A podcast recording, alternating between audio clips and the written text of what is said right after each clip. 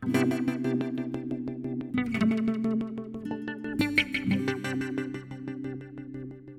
everyone, my name is Artem and you're listening to KitCast series of podcasts dedicated to digital signage industry. Before we begin, be sure to check out our blog at kitcast.tv. This week we're going to discuss the basics of customer-centric product. My, my guest is CPO of KitCast, Alex Chirva. Hi Alex, thanks for joining. Let's start with a simple question. What does it mean to be customer-centric? Hi, First of all, we have to understand that customer centricity is not just about offering great customer service. The goal of customer centricity offer your customers the experience that fulfills their expectations and makes them constant users of your service or product. I believe it will be more relevant to address software in terms of product we're going to discuss today as KitCast is a software company, first of all. Um, so, what is the first thing that customer centricity relies heavily on if we're talking about software development? UI, UX, uh, that's the basics. Uh, look, there are a few things more frustrating than purchasing a product or app and discovering that it fails to perform the initial task uh, there are plenty of apps that fail because they're so loaded with bugs that are too complicated uh, for regular u- user or they simply deliver disappointing results. Um, uh, one of the main issues is uh, that all these apps are designed with seemingly little to no attention paid to the user interface and user experience. Um, these are the apps that seem to have forgotten about the customer and are not customer centric. In the digital signage industry, we face this problem way too often. However, do you really think the UI UX is the initial problem? Because I guess it's also about the general focus. Absolutely. First and foremost, you need to focus uh, on what the customer wants. Uh, is your idea something that people want? Does your software provide a solution to an actual problem? Or is it a better solution? Um, always think about who your customers are and what they want. Of course, there are exceptions to this. Uh, before Steve Jobs pulled out the first generation iPhone, uh, it was something none of us thought we needed. And the rest is history. But these kinds of examples are very rare when we talk about customer centricity, uh, we have to keep in mind that it's uh, it's not about the function of the app, but rather something that every department of your company works on. When in KitCast uh, we design dashboard, which is 100% customer centric, it means that everyone from QA and developers to translators thinks about the customer and what the customer receives in the end. I've also met the term uh, Customer experience, CX. What is the main difference between CX and UX? Is there any at all? Uh, we get a bit deeper into design. Uh, the difference between user experience and customer experience is very subtle, uh, but it is uh, one that is incredibly important. Customer experience is a much broader field. It covers every step of the customer journey from seeing ads to product testing to marketing interactions to using the product. The goal of customer experience is not only to ensure that users enjoy the product, but uh, that he or she enjoys the entire brand. User experience, on the other hand, is focused on the customer's experience manipulating the product, uh, an app, a website, a device. It's about usability, information architecture, navigation. The goal of UX is to produce an enjoyable and effective product. Coming back to the customer centric experience of the software, how can we learn what exactly it is the customers need? This might seem like an obvious thing, but frankly, for me, it's a bit tricky. That's because it's really tricky. Uh, but I will try to break down this process to five questions. Uh, what does your business need? Uh, who are you now? Who are your customers, users? What do your users and customers need? And what are others doing in the market?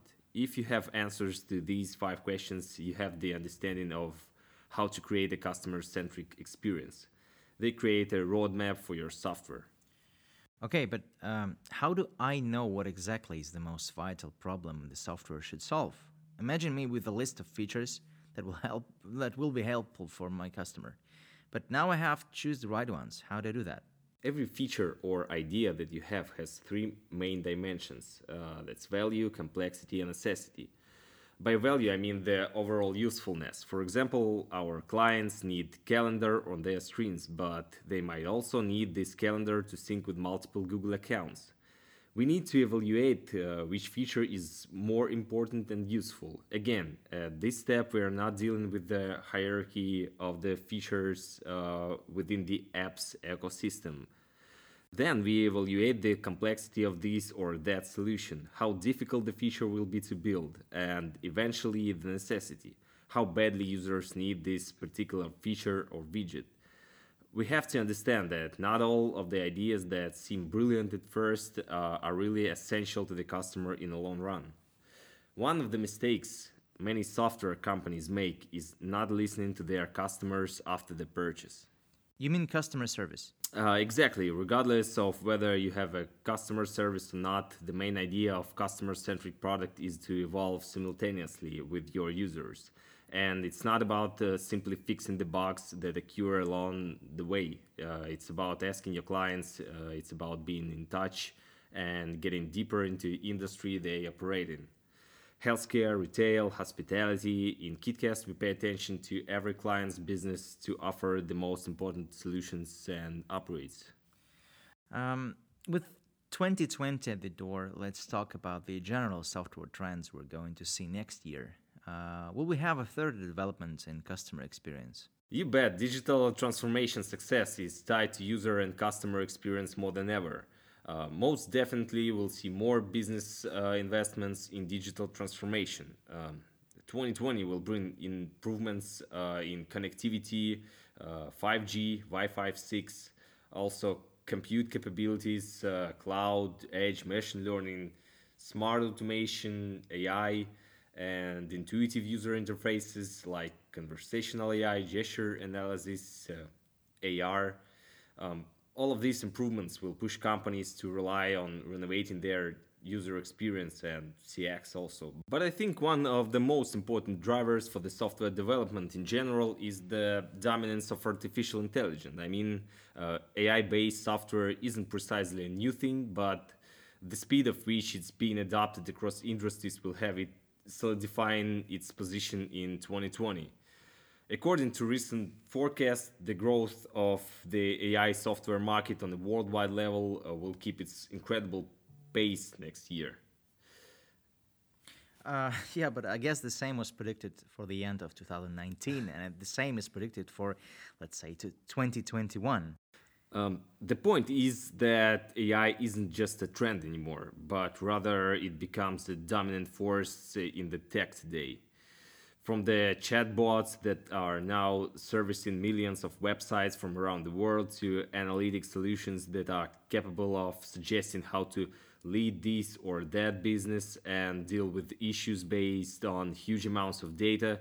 AI and, and machine learning, uh, one of its most notorious branches, so will be featured across more and more products uh, throughout most industries.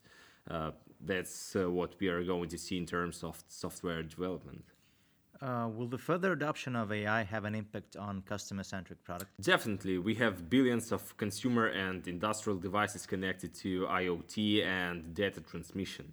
The idea behind the, the AI and big data analysis, for that matter, is not only to collect data, but to extract processable information from this data and help understand the customer's behavior profile a convergence, if you may, of AI, IoT, and big data will lead to a wave of new generation applications and advances, uh, where the algorithms will allow your app to provide you with a service designed specifically for you, uh, a new level of personalization. Uh, and just as I've mentioned, the Internet of Things, we are definitely going to see an increasing demand for it. Uh, back in the days, people saw the IoT as something from a distant future. Yet, devices that can be connected to the Internet and even among themselves are now an everyday thing. Smart fridges, smart assistants, smart thermostats, uh, and more gadgets designed to take out comfort to the new level. Many tech companies predict that the total installed base of IoT connected devices is about to take a huge leap forward in 2020 towards a five-fold increase from 2015 something around uh, to 75 billion devices worldwide in 2025. This will bring interest in these devices to a maximum, which in turn will boost demand for IoT software.